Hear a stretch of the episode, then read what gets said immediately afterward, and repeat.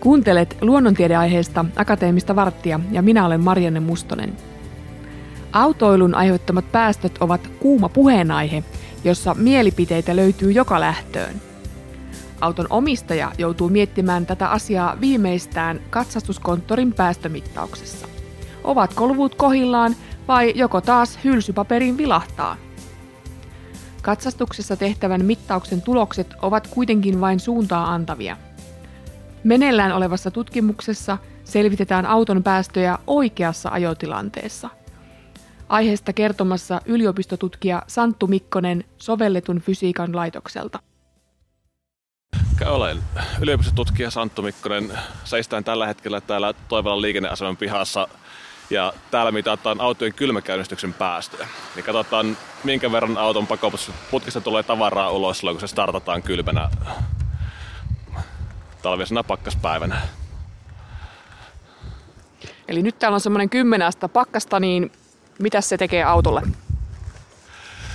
No, se tekee sen, että auto kun on kylmä, niin moottori käynnistöissään tuottaa paljon suuremmat päästöt verrattuna siihen, mitä se olisi lämpimänä kesäpäivänä tai mahdollisesti myös esilämmityksen jälkeen. Eli tässä tutkimuksessa katsotaan myös sitä, että verrataan siihen, että jos autoa lämmitetään ennen liikkeelle lähtöä, niin minkä verran se päästö pienenee siitä, kun että startataan ihan kylmiltään.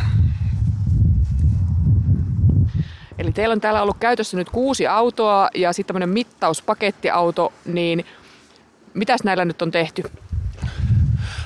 Tässä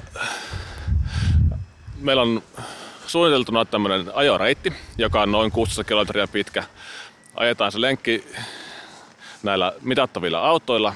Ja tuossa meillä on käytössä Tampereen yliopiston liikkuva laboratorio, johon on rakennettu mittauslaite, tai mittauslaitteisto ilmakehän kaasuille ja hiukkasille.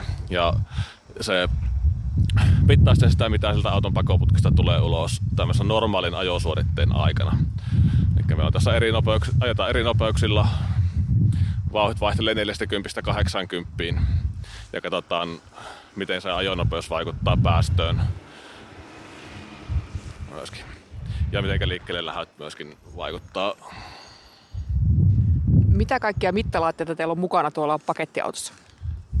Niin siellä on hiukkaslaskureita, jotka mittaa hiukkasten koko, joka on minkä kokoisia hiukkasia sillä autopakoputkesta tulee.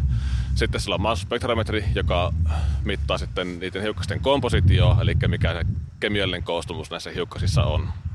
Sitten siellä on erilaisia kaasuanalysaattoreita, mitataan hiilidioksidia, häkää, mustaa hiiltä ja muita tämmöisiä merkittäviä kaasuja, mitä auton pakoputkista palaamisen tuotteena tulee. Milloin tästä olisi niin tuloksia sitten luvassa? No, nyt kun saadaan mittaukset loppuun, niin aineiston käsittely aloitetaan heti.